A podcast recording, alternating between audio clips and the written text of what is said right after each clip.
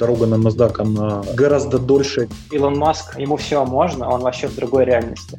Откусить что-то еще у Фейсбука или Гугла, это уже нереально. Ну так значит что, опять спекуляция? Хайп, хайп, привлечем дополнительную аудиторию к нашему подкасту. Привет, ребята! Меня зовут Артем Ротичев, и мы запускаем нативный подкаст. Это вдумчивый разговор о технологиях в рекламе с гостями со всего мира – я уже больше 9 лет работаю в компании, которая развивает цифровые рекламные технологии – IPN Web. И наш бизнес так устроен, что я смотрю на рынки США, Европы, Юго-Восточной Азии, а этот подкаст – это возможность для меня лучше разобраться, что происходит именно на российском рынке рекламы. Приглашаю к микрофону тех, кто уже понюхал пороху и готов поделиться ценным опытом. А сегодня разговор пойдет про EdTech рынок – про безумие, которое охватило этот рынок в конце 2020 года. Сегодня у нас в гостях Гош Левин, сооснователь рекламной платформы GetIntent. Это платформа, которая использует умные алгоритмы, помогает брендам, агентствам эффективно закупать рекламу. И сейчас GetIntent продан Газпром Media Digital. Привет, Гоша. Нигде ли я не наврал? Да, все, все так. Вот в декабре 2019 года продали Газпрому. Все, растут ребята, теперь уже без меня. Второй наш гость Сергей Денисенко, генеральный директор рекламной сети MGID. Это сеть, которая помогает рекламодателям нативно интегрировать свои предложения в контент площадок издателей. Поскольку мы сегодня говорим о рынках, деньгах и инвестициях, будет уместно сказать, что MGID уже сейчас активно присматривается к первичному размещению, насколько я понимаю, на NASDAQ. NASDAQ, SPAC и дальше по ходу разговора будет еще много разных аббревиатур и профессиональных терминов. Все они разъясняются в нашем телеграм-канале. Если чего-то не хватает, идите, спрашивайте, читайте, мы специально будем собирать глоссарий про интернет-рекламу и те темы, которые мы здесь затрагиваем. Мы пока присматриваемся скорее к дороге, которую нам надо пройти для того, чтобы получить это первичное размещение. Я думаю, что все знают, что есть там э, методы, каким образом можно сократить этот путь. Я думаю, мы заденем еще тему спаков и э, всего остального. Но на самом деле дорога на NASDAQ, она гораздо дольше, чем, э, скажем так, э, тот пункт, в котором мы сейчас находимся. Но да, мы, это, это является частью стратегии компании. И еще хочу сказать, что обе компании начинали свою работу на локальных рынках, на российском и украинском, соответственно, а потом успешно вышли на международный. В случае с GetIntent это Соединенные Штаты, я так понимаю, в первую очередь, а в случае с MGID это разные международные рынки, и Соединенные Штаты, и Европа, и Азия, и Латинская Америка на подходе.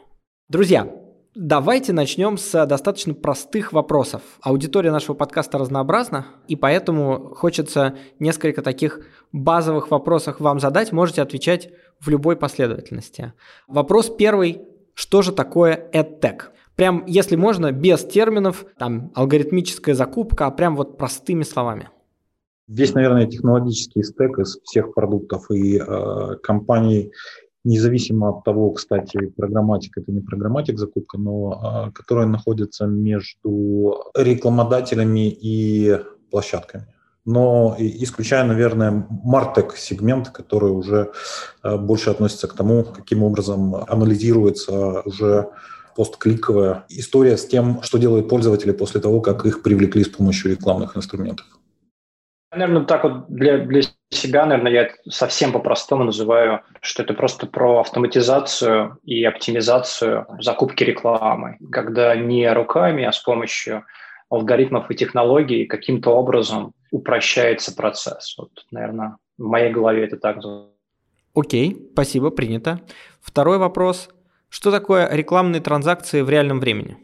Это способность в течение тех 100-150 миллисекунд, которые на эту транзакцию выделяются, принять определенные решения, которые будут, с одной стороны, опять-таки полезны для рекламодателя, с другой стороны, ну, в нашем случае, еще и генерировать соответствующую выручку для паблишеров.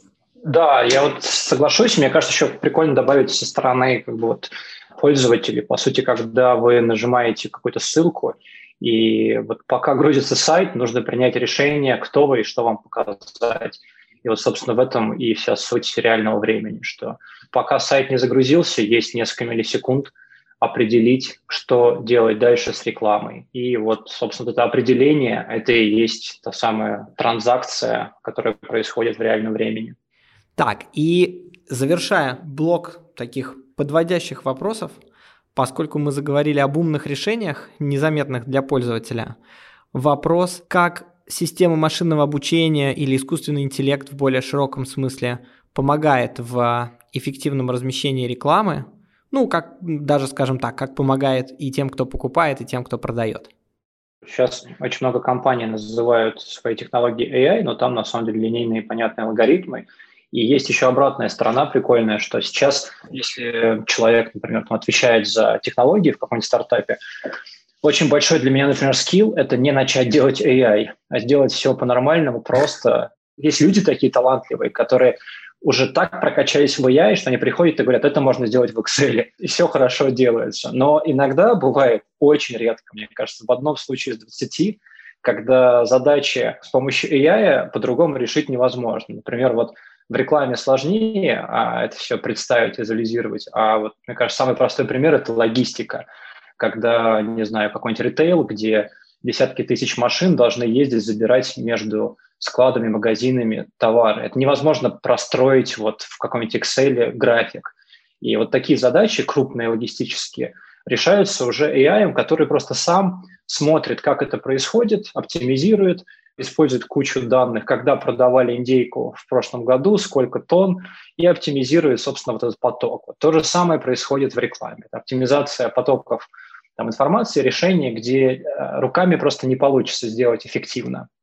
Уже, то есть, получается, как бы третий такой уровень апгрейда. Первый – это делать руками, второй – писать алгоритмы, а третий – это писать AI, который сам пишет алгоритмы. Да, пример с логистикой хорош, спасибо, прям, прям отлично. Ну что ж, давайте перейдем ближе к основной теме. Я буду приводить примеры каких-то рыночных событий, которые произошли за последнее время, и предлагаю вам по очереди их комментировать, а потом мы попробуем поговорить про общую картину в целом. Давайте в качестве первого кейса возьмем Trade Desk. Это очень крупная компания, которая помогает агентствам закупать рекламу. Они вышли несколько лет назад на биржу, очень успешно росли в течение достаточно длительного времени – но в этом году мы видим, что в начале года акция Trade Desk стоила около 170 долларов, а в декабре почти пробила 1000. То есть это кратный рост, 7-8. Вопрос. Это общий тренд, это исключение из правил, это влияние пандемии. Вот что случилось там?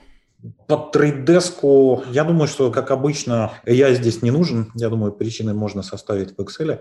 Но в данном случае влияло на самом деле большое количество факторов. Во-первых, просто я не являюсь специалистом по рынкам акций и э, по биржам, но все прекрасно понимают, что в текущий момент денег очень много. И э, их стоимость настолько низкая, что э, их нужно куда-то вкладывать. Недавно попадался на глаза индекс non-profitable companies, который делается Goldman Sachs. Так вот, за последние два года он вырос в четыре раза. Сейчас то, сколько компания зарабатывает, э, ну, не имеет практически никакого значения. Трейддеск – это вообще, я считаю, что на рынке уникальный э, пример, потому что у них соотношение выручки EBITDA к э, их оценке, оно самое большое. Я точно не помню, но, например, по сравнению с тем же Критео, там разница в сотни раз. Я имею в виду разницу между соотношениями. И здесь прежде всего играет спекулятивный момент на рынке.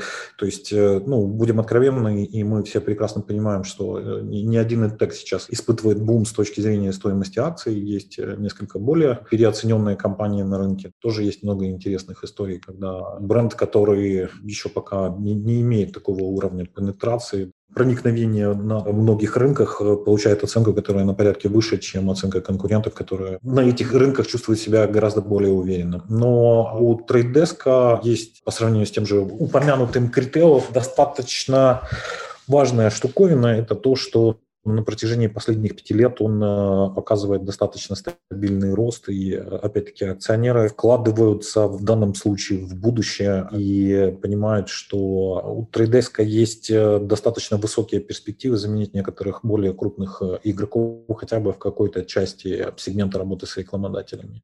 Про трейдеск я, да, с удовольствием подискутирую, потому что я за ними давно слежу. Так получилось, что у нас общий инвестор был, Томас Фалк.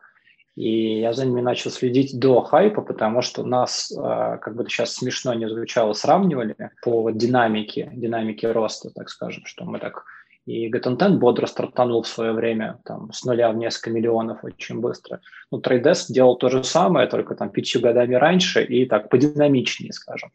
И вот что я заметил про Трейдеск интересного – что я, ну, я согласен, что сейчас вообще как бы все растет, поэтому э, отвечая на любой вопрос, почему что-то растет, ну, как бы, во-первых, потому что растет все, экономика растет в США, и э, все, кто немножко трейдингом занимается, видят, что легко сейчас себя почувствовать успешным трейдером, просто что не покупай, будет удачный выбор практически. Но с трейдеском есть все-таки своя специфика. Он очень сильно всегда на рынке противопоставлялся Гуглу и Фейсбуку. Это был такой независимый игрок, которым многие агентства хотели пользоваться в знак протеста, так скажем, против э, большой дуополии. Не знаю, какой на текущий момент процент от одного доллара экспенда уходит Google и Facebook, наверное, там уже 70. Вот TradeDesk был такой первая компания, которая, скажем, на этом стала играть, что давайте пользоваться нами. А мы, в свою очередь, сделаем хаб большой. То есть вот на уровне стратегии, на уровне, точнее, позиционирования, они очень классно выстроили эту историю. Типа мы против Google, Google и Facebook. А на уровне тактики, поскольку вот я за ними следил, и мы немножко там с ними общались, но они делали довольно прикольные штуки. Например, они пришли в какой-то момент к нам, то есть вот мы, по сути, конкуренты. То есть они пришли в DSP и говорят, ребята, да нахера вам вообще пользоваться, извините за выражение, вашим DSP? Пользуйтесь трейдеском, мы вам дадим white label, вообще никто не заметит разницы, и дадим вам скидки на вот все, что вы сейчас покупаете.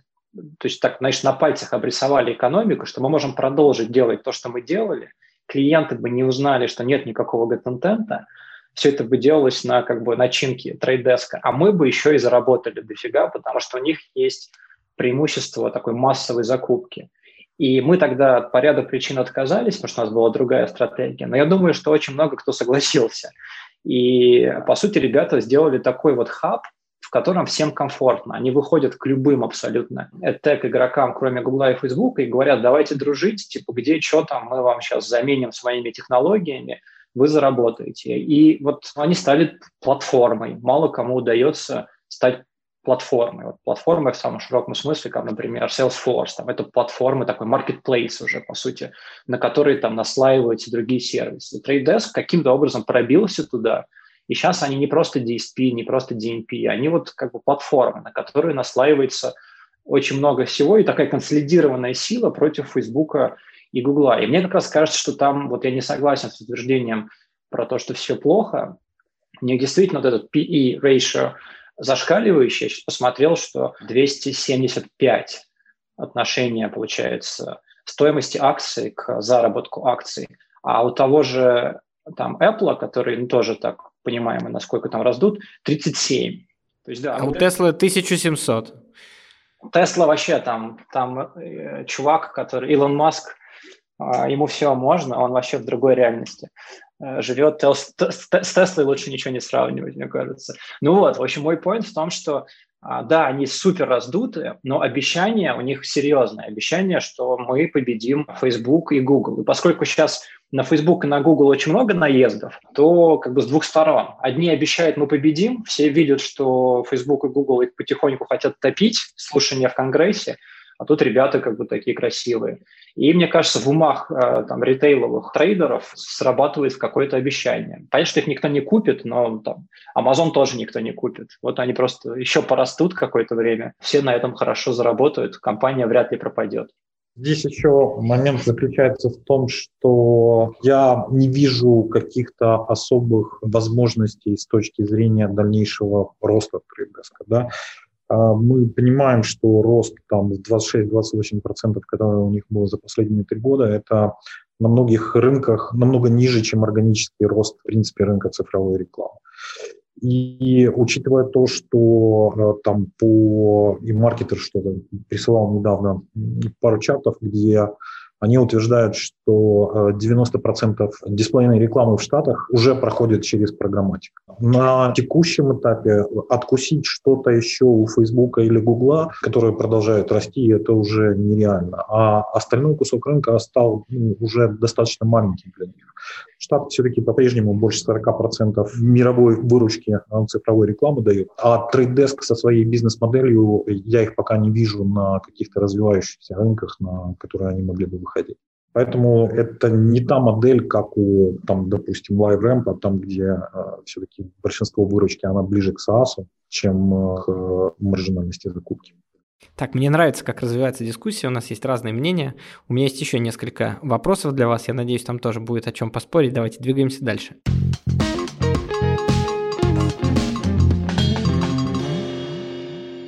Кейс второй. В начале декабря компания PubMatic успешно разместилась на NASDAQ. Вышла примерно по 25 долларам, выросла в первый же день на 47%, и оценка составила 1,4 миллиарда. Для компании размера PubMatic очень успешное размещение, все отлично. И PubMatic это, естественно, supply-side игрок э, с большим количеством э, связей на стороне паблишеров. Вопрос я бы сформулировал так. Правильно ли думать про компании такого типа, что у них есть два основных актива, это сами технологии и паблишерские отношения, и именно это является драйверами их оценки, роста и так далее. Вот что вы про это думаете? Про компании такого размера все-таки эта оценка, она в масштабе как бы экономики, ну, скажем, сейчас уже не, не сильно так э, удивляет. А вот если комментировать конкретно стоимость компании, то очень тяжело объяснить, что происходит, опираясь только на бизнес и на показатели. Но мы это так уже классно затрагивали, что очень легко раздуть и там сманипулировать любую историю, чтобы поднять стоимость компании, особенно на таком маленьком уровне. Там несколько удачных покупок, правильное время, правильными хедж-фондами, и там стоимость акции можно как угодно поднять. Поэтому на таком объеме мне вот, например, сложно как-то объяснять именно технологиями, потому что, ну, опять-таки, спекулятивный очень рынок ценных бумаг. И ну, ребята готовились, явно был какой-то план, явно были какие-то покупатели на эти акции после того, как они вышли. Явно на этом кто-то хорошо зарабатывал. Вторая часть вопроса про в чем их, если уже говорить про какую-то веру и обещание рынку, то, конечно же, главное обещание, на мой взгляд, это как раз их э, контракты и их отношения с э, большим количеством маленьких паблишеров. Здесь срабатывает история тоже такого, ну, как бы не маркетплейса, как Salesforce, а обещание маркетплейса. Обещание звучит так обычно у таких компаний. У нас много сейлзов и много контрактов. На это все, на эту такую сейлз-машину можно сверху положить продажу чего угодно. Если много селзов и много действующих контрактов, то можно все это растить и горизонтально, и вертикально. А вот мы сейчас начнем, там, не знаю, покупать маленькие стартапы и всем нашим там, тысячам клиентов внедрять новые какие-то технологии. По крайней мере, вот это обещание, которое люди покупают как светлое будущее, почему там ритейлеры могут поверить а, в такую компанию. Вот у меня такое мое видение. Согласен вот с подходом с точки зрения в двух э, измерениях. Первое измерение – это стоимость компании, которая формируется на основании того, э, Э, ну, как основой рынка любого является то, что вещь стоит столько, сколько за нее готовы заплатить. И процесс формирования цены, особенно в тег-рынке, особенно при выходе на IPO, с учетом всех задействованных финансовых и не только инвесторов, текущих в компании, их интересов, это все очень тяжело. Они вышли отлично. Вообще, я считаю, что вот э, ну, такой показательный выход, когда без громких фанфар, без э, какого-то дополнительного пиара, там, ребята вышли, вышли с отличным результатом, и сейчас, не знаю, правда, последние пару недель не следил за тем, какая там ситуация, но их оценка там по коэффициентам, по крайней мере, выше, чем у того же там Magnite, который был сформирован двумя компаниями, давно существующими на рынке и, в принципе, конкурирующими с ними там в том же сегменте. Да. С точки зрения продукта здесь, как всегда, баланс, и в то время как у любой SSP-платформы в основе успеха лежат отношения с паблишерами, при этом, к сожалению, лояльности в этой части бизнеса нету. Если к тебе придет кто-то другой, кто при прочих равных условиях начнет тебе делать больше выплаты по тем или иным параметрам, то отношения с паблишерами тебя не спасут. Здесь, скорее всего, я бы даже сказал, что у SSP, наверное, наиболее важным являются отношения с теми, кто с другой стороны баррикады, кто как раз занимается спросом и возможность системы правильно манипулировать, оптимизировать и показывать тех рекламодателей, которые принесут максимальное количество выручки для паблишера в данных условиях. Тут мы немножко задели Сергея за живое. Паблишеры не лояльны, дай чуть больше денег, и они уйдут. Да-да. Так, отлично. Следующее. Сейчас Taboola и Outbrain идут на публичное размещение. Они явно конкурируют с MGID в одном и том же сегменте, нативная сеть, прямые отношения с паблишерами. Они, очевидно, выходят на рынок очень скоро. Не знаю, кто-то из них там, кто это сделает первый, видимо, с большими показателями. Может быть, второй игрок, не знаю, там сразу или немножко отложено. Но это, в общем, два больших размещения, которые нас ждут прямо в ближайшее время. Вопрос такой, как на ваш взгляд, это повлияет на рынок в целом, на рынок нативной рекламы, на рынок паблишеров?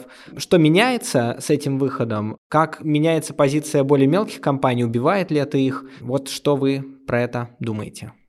Во-первых, и Taboola, и Outbrain, ну, о том, что а, они собирались использовать вот этот инструмент SPAC для выхода вместо, а, по факту, IPO. Об этом мы уже знали там пару месяцев назад, но были уверены, что Outbrain это сделает первым, потому что у него теоретически больше в этом направлении было сделано. Но, как вы знаете... Тут вот давайте врезочку. У меня этот вопрос был на позже заготовлен, но раз уж мы заговорили, чуть подробнее просьба. Есть прямой IPO, есть SPAC. Вот прям расскажи, в чем разница? SPAC – это относительно новый инструмент, который по факту подразумевает не непосредственное публичное размещение своих акций, а слияние с компанией, которая уже существует и которая уже торгуется на бирже. Что такое SPAC? Это исключительно финансовый инструмент. Табула, например, заявляет, э, ну, точнее говоря, руководитель фонда, которому принадлежит этот SPAC, заявляет, что этот э, фонд и SPAC, соответственно, были созданы для того, чтобы купить или инвестировать в израильские технологические EdTech-ориенted там э, компании.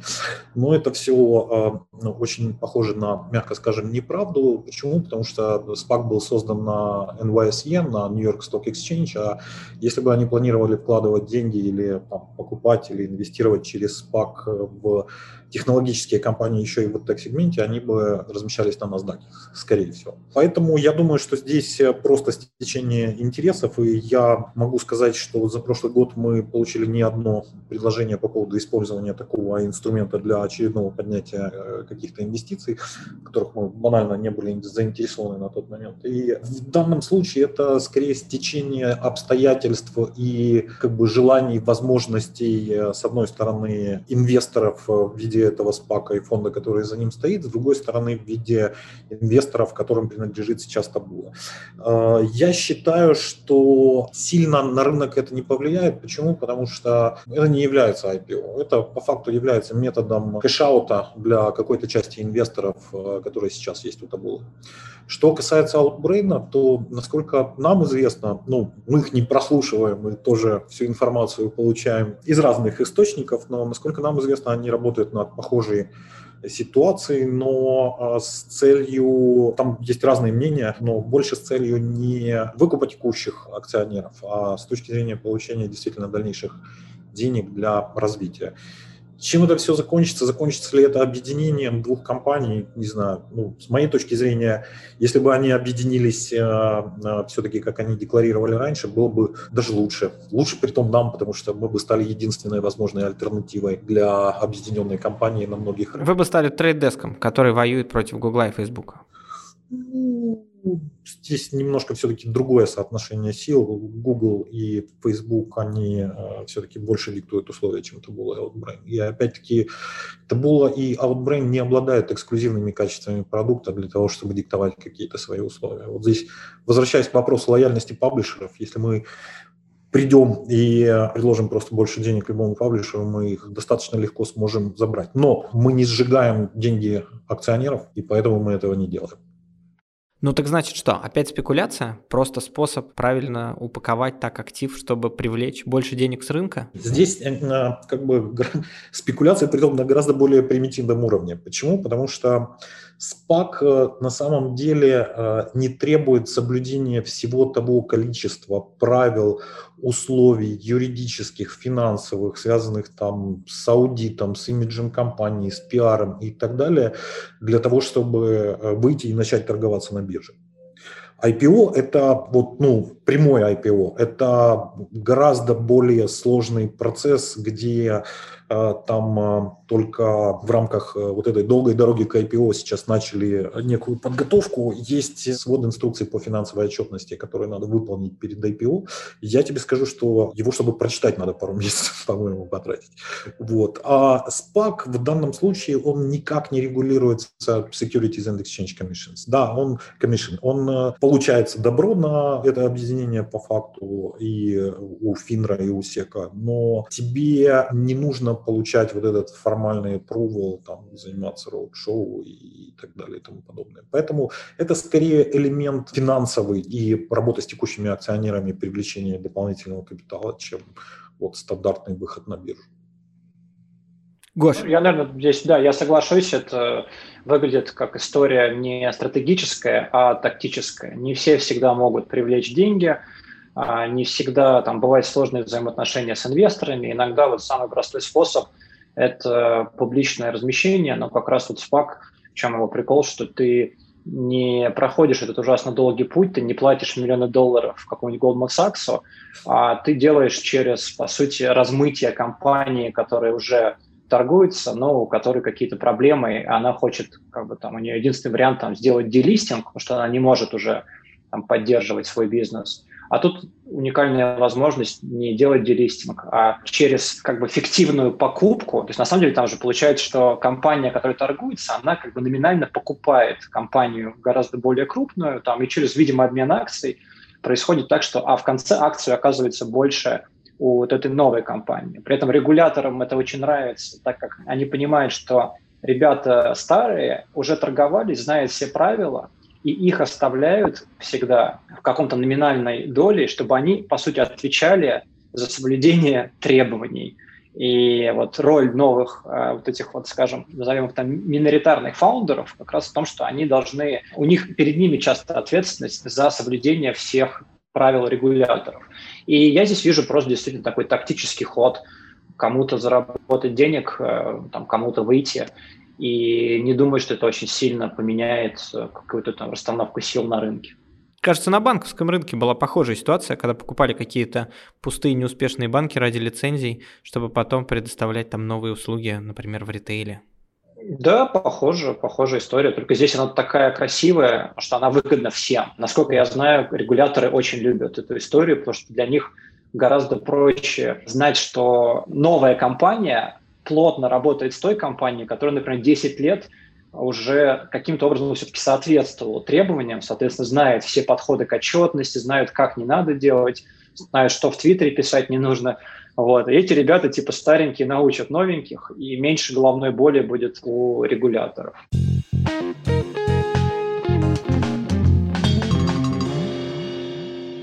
Последний кейс на сегодня в этом блоке для Гоши такой более близкий. FreeWill в конце года. FreeWill – это компания, которая занимается продажей рекламы в цифровых кабельных каналах.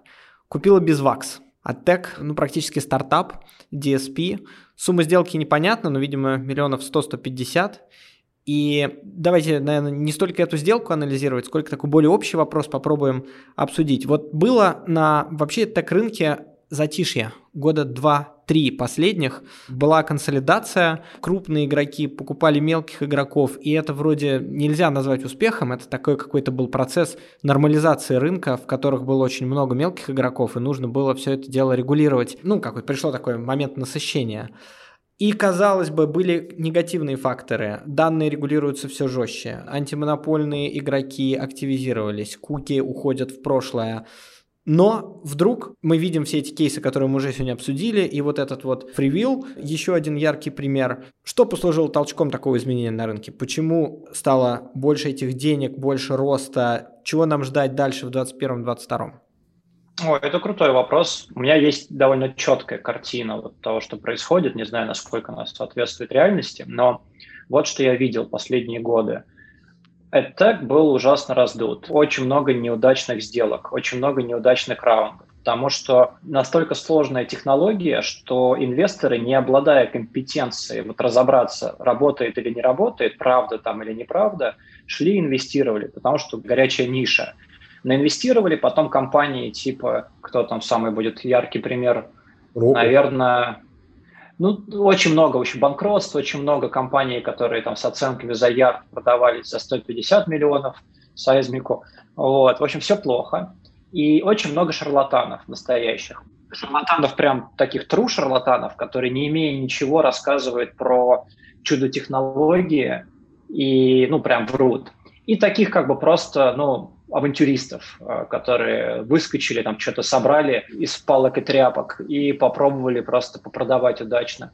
И все это должно было умереть рано или поздно. И я ждал, когда это умрет, что очевидно, что очень сложно продавать свою технологию настоящую, в которую ты вложил работу там, 30 инженеров на протяжении 7 лет, и сравнивать себя на уровне продаж с авантюристами, которые ходят на все вопросы, отвечают «да, у меня есть, работает лучше всех, вот фейковый кейс, и ты приходишь, как бы у тебя технология, за ней что-то стоит, а конкурируешь с ребятами, которые, ну так скажем, делают красивые презентации. И при этом понятно, что на красивых презентациях ты долго не уедешь, но это и не входило в планы. Ты собираешь первые бюджеты, зарабатываешь свой кэш, потом там компания пропала куда-то. И получается, что, ну, в общем, была такая непростая ситуация, нужно было ждать очищения рынка, и мне было очевидно, что какой-то момент рынок очистится, и те, кто останутся, у них все будет очень хорошо. Такие вот пробьются на, на поверхность зеленые такие росточки э, на свет, и будет понятно, что вот это true компания. Поэтому мое утверждение такое, если обобщить, что все компании, которые пережили э, там, все это началось примерно в 2018 году, такой конец оттека, пережили 18, 19, 20 год, их ждет, скорее всего, светлое будущее. А когда мы продавали GetContent, я отлично понимал, что ну, у меня там, скажем так, я не могу разглашать, разглашать детали, но для меня крайне была удачная сделка, а, такой а, уникальный, скажем, кейс, когда я продал компанию без эрнаута и без вот, ну, как бы каких-то комитов. То есть я просто смог продолжить жить и заниматься другими вещами. Но при этом оценка у нас была как бы ну, не, не фантастическая. Как раз потому, что меня не хватило терпения и желания дожить до этого момента, когда это так очистится. И я как бы сдался раньше. Но вот я отлично тогда понимал, что потерпеть еще там два года, и можно было с точки зрения оценки гораздо лучше выйти, но я не хотел упускать уникальные возможности вот выйти без эрнаута. Это для меня было на тот момент гораздо важнее. Поэтому, как бы, да, сори за длинный ответ, резюме такое, что ушли, канули абсолютно такие фейковые компании, которые просто пытались заработать на хайпе. Осталось компаний меньше, и те, кто остались, стали больше на виду, и они сейчас все либо там хорошо как консолидируются, либо хорошо продадутся, кто-то выйдет торговаться. Вот Сергею удачи. Ну, такой более амбициозный план. Но так или иначе, чем дольше ты существуешь в эдтеке вот в наши дни, тем больше шансов у тебя на успех. Вот так я правило формулирую. Ну, с точки зрения того, что будет происходить с рынком, согласен полностью с Гошей, что вот э, за последние несколько лет, я бы только сказал, наверное, не два, а там последние 3-4 года уменьшилось количество шарлатанов. Слушайте, я, я все-таки хочу вернуть нас немножко к вопросу технологий. Вот мне очень понравился стейтмент, что рынок очистился, и вот он пришел в лучшее состояние. А вот как вам кажется, насколько технологии помогли в этом? Вот мы научились там, не знаю, фильтровать фрод, понимать supply chain, еще что-то такое делать. Это ключевой драйвер очищения рынка или есть что-то еще более важное? Ну, основные драйверы непрозрачности и мошенничества, они еще не побеждены. Ну, то есть э, AdsTXT, я бы сказал, что несмотря на то, что он есть там на 95% э, топовых сайтов, он э, выполнил свою функцию, возможно, процентов на 20-30 по сравнению с тем, на что рассчитывали. Соответственно, SPO, Supply Path Optimization, э, ну, не, не очень сильно работает. Sellers JSON, его тоже раскатка по рынку идет достаточно медленно, и не факт, что уровень уровень, до которого дойдет проникновение целого JSON в программатик рынок, он э, позволит решить проблему непрозрачности. Я бы сказал, что, наверное, главной причиной очистки рынка является возникновение большего понимания с точки зрения того, какие ценности и какую дополнительную стоимость генерируют те или иные компании на э, рынке. Потому что раньше этого не было. Вот как Гоша говорит, да, там пришел, нарисовал красивую презентацию, сказал, что у тебя АИ, там, и все хорошо. То есть инвесторы просто разобрались, вот где правда, где неправда, и стали более аккуратно. Появилось больше понимания о том, что из себя представляет рынок. Ну, я думаю, что да, инвесторы разобрались, а разобрались клиенты, а потом произошло самое, на мой взгляд, главное. Индустрия тека перестала быть секси, и, соответственно, перестала привлекать тонны проходимцев туда. И вот я продал компанию, получается, там на восьмой год – а если человек посвятил 8 лет жизни компании, значит, у него определенные как бы серьезные были намерения на этот счет. А вот люди, кто там заскочил по-быстрому, вот они все как-то по-быстрому выскочили. И, собственно, тут какое-то такое произошло, ну, самоочищение, в общем, с разных абсолютно сторон. Это все одновременно происходило. Но мне, вот мне кажется, что очень такой у меня, может быть, пессимистичный подход, но как бы главное очищение произошло вот ровно в тот момент, когда стали писать статьи про то, что AdTech is not cool anymore. Вот. И это, вот я еще тогда был в и, и я радовался. Думал, ну окей, вот и слава богу. А, минус один конкурент, когда ты придешь к клиенту рассказывать про какую-нибудь там технологию, которую ты пилил три года, а те скажут, так вот ребята делают там то же самое за 3 доллара. И ты понимаешь, что ребята, скорее всего, не делают ничего, просто говорят как вот DMP, ты же можешь сказать, что да, я покажу, сделать сегмент под названием «Владелец BMW зуб даю» и брать за это 150 долларов. А, ничто тебе не помешает, ну, кроме времени, что в какой-то момент тебя разоблачат. Вот. В общем, все разоблачились, все ушли, и стало хорошо. Класс. Слушайте, мне кажется, разговор получился, а прогнозы составлены. Со своей стороны я могу сказать, что мне было очень интересно. Я бы резюмировал то, что я услышал так. Рынок в 2020 рос очень бурно, и не только в AdTech, а везде. И это отчасти определило то, что AdTech тоже рос, куда ни вкладывай, ты в любом случае, скорее всего, оказался бы успешным инвестором. Это первое. Второе. Рынок по-прежнему остается достаточно спекулятивным, и есть те или иные инструменты, там, более прозрачные, менее прозрачные, выход на биржу с помощью SPAC компаний, такой более простой способ привлечения денег. Но при этом он уже не содержит проходимцев, которые обманывали инвесторов и привлекали деньги в совершенно раздутые, ничего не стоящие пузыри.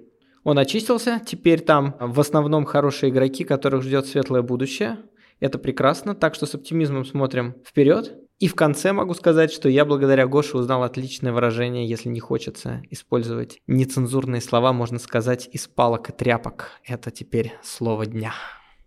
Да, слушай, ну здорово, пообщались. Я хочу потратить свое последнее слово на объяснение многим людям, что происходит с э, вот этим GME, потому что мне в целом нравится в чем-то разбираться, а потом по-быстрому объяснять. И меня сейчас так много людей просто спрашивают, потому что я трейдингом занимаюсь так, как хобби, много чего покупаю, и сейчас вот вижу какой-то, не понимают многие всего этого угара, я бы про это, если интересно, хотел бы. Конечно, конечно. Хайп, хайп. Привлечем дополнительную аудиторию к нашему подкасту.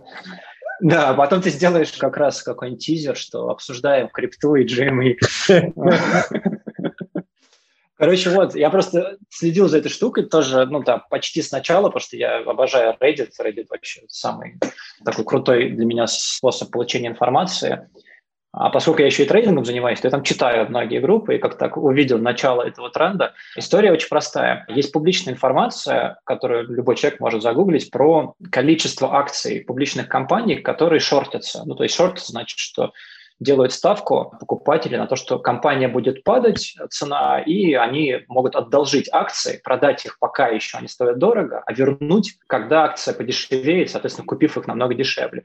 И кто-то вот увидел, что вот эта компания, которая продает там геймерские консоли и ну, по сути, такой офлайновый бизнес, что у нее довольно хорошие показатели, очень много крутых случилось новостей в последнее время, новый классный CEO вышел, И, по сути, она ну, такая многообещающая. А при этом она находилась на первом месте по количеству зашортенных акций, и зашорчено было 138% акций. То есть зашортили больше, чем количество акций, что технически можно сделать. И, ну, как бы народ немножко офигел. Плюс там классный один аналитик сделал как раз due deal, показав, что вообще-то классная компания, вообще-то все должно быть окей. Вот Wall-Street в очередной раз ну, как бы просто занимается манипуляцией, выбрали себе компанию, которую легко слить, вот, уронить технически стоимость акций, такими массовыми там, групповыми действиями и заработать на этом. И решили, а что бы нам не угореть и не начать покупать а, по копеечке э, системно акции этой компании. И вот на пике, когда последний раз я заходил в этом сабреддите, было 3,5 миллиона человек, и средний чек был примерно на скидку. Я там читал вот отчеты, кто сколько покупал, но мне кажется, долларов 30. А, поскольку, да, компания у нее цена акции формально там в районе 300, но в Штатах есть Robinhood, сервис, на котором ты можешь купить типа, там, одну тысячную акции, то там заскакивали ребята типа там на 20 долларов, там на 100 долларов, и вот несколько миллионов человек стали покупать. Акции, соответственно, там подорожали в какой-то момент до 400 долларов. А прикол в том, что раз ты ну, вот, шортишь компанию, ты уже как бы взял в долг акции. И в какой-то момент эти крупные хедж-фонды должны, обязаны были выкупить эти акции, чтобы вернуть свой долг. Но все это просекли и поняли, что в какой-то момент им придется их выкупать. Там есть какая-то отсечка, да? Если цена выше чего-то, они обязаны это сделать? Не, не, там, там не отсечка по времени. Ты берешь на определенные, там, типа на две недели. И в какой-то момент ты, ну, ты, ты вынужден купить по такой цене, какая, какая есть. И лимита нет. Она может, там, ты мог брать, э, она стоила 30 долларов, а купить тебе придется по миллиону, например, ну, там, теоретически. Вот. И второй момент произошел, это страх некоторых хедж-фондов, которые поняли, куда все идет, и стали сами уже в минус себе их выкупать, но чтобы как бы зафиксировать потери не на таком ужасном уровне, и оно еще больше поднялось. Ну и в результате просто один сабреддит, так скажем, э, сделал минус там сколько-то миллиардов хедж-фандам. Вот такая история, ну, очень супер важная, показательная про вот, массовое сознание, как можно легко, скажем, если люди на одной волне, сколько можно сделать дел. Такими темпами, знаешь, через год Сабреддит какой-нибудь сделает новое государство свое, выдаст паспорта, обозначит правила, назначит главного милиционера, и как бы вот примерно туда это все двигается.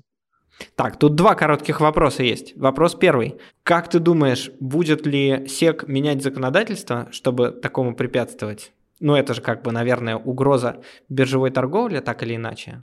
И вопрос второй. Сам-то заработал на этой истории? Слушай, про, про законодательство классный вопрос, потому что, ну а что они могут сделать? Да, сейчас много идет вбросов в новостях, что типа надо менять законодательство. Но по большому счету фраза звучит так, что а что это простые ребята зарабатывают, давайте сделаем, чтобы только богатые ребята зарабатывали. И вот то, что произошло, как бы в, так скажем, в романтизированной среде молодых людей называется крупнейший redistribution of wealth между богатыми и бедными, что типа отжали несколько миллиардов у хедж-фондов, а заработали вот эти вот ребята, которые делали чеки там, по, по 50-100 баксов. Ну, кстати, там главный босс, который все эти стартанул, заработал 9 миллионов. Выкладывал принтскрин, потому что он на 50 тысяч долларов купил акции, но он их покупал год, как бы готовился к этому мероприятию. Поэтому я не думаю, что что-то получится поменять. Единственное, что в какой-то момент могут присануть Робин Гуд, потому что вообще я даже буду за идея покупать акции на там 10-20 долларов, то есть выдавать их в такой прям, ну, ритейл, скажем, супер непрофессионально, я вот не уверен, что это классно. Я видел, как мои там американские коллеги покупали биткоин по принципу какая-то штука надо купить, пойду там возьму деньги в долг. То есть вообще не понимая, что происходит. Вот с Рубин Гудом и с такой возможностью купить любую компанию на несколько баксов, начинается какая-то вот странная история. И я здесь скорее переживаю за людей, чтобы они просто деньги не сливали, не понимая, что происходит. А заработал ли я? Ну, чуть-чуть заработал. Я какой-то микроарбитражик сделал, что я не супер секу. Там вот как бы не хочу на это много времени тратить, поэтому я так на каждый хайп чуть-чуть покупаю, быстро продаю, скорее ради удовольствия, и чтобы рассказывать байки, что я тоже участвую. Но на самом деле риски есть. Почему? Потому что сговор с целью манипуляции рынком – это преступление. Есть, Конечно, да. И в данном случае вот это то, чего пытаются добиться хедж-фонды, а вот основной хедж-фонд, который потерял деньги при этом, по-моему, они там на одном геймстопе они потеряли 30% от всех денег, которые находятся в управлении. Ну, то есть это много. ну, и потеряли на основании того, что ребята, которые собрались, они по факту совместное количество денег, которые они могут э, там потратить на эти манипуляции, оно там их выдвигает где-то в топ-15, топ-20 э, хедж-фондов да. на рынке. Но... Слушай, фонды же они то же самое делают, разве нет? Хедж-фонды Просто это происходит не в сабреддитах, а в гольф-клубах и на коктейльных вечеринках. Сама вот эта вот э, чегеваровская ситуация мне нравится, да, там, ну, и э, вызывает вдохновение. Смешно, да.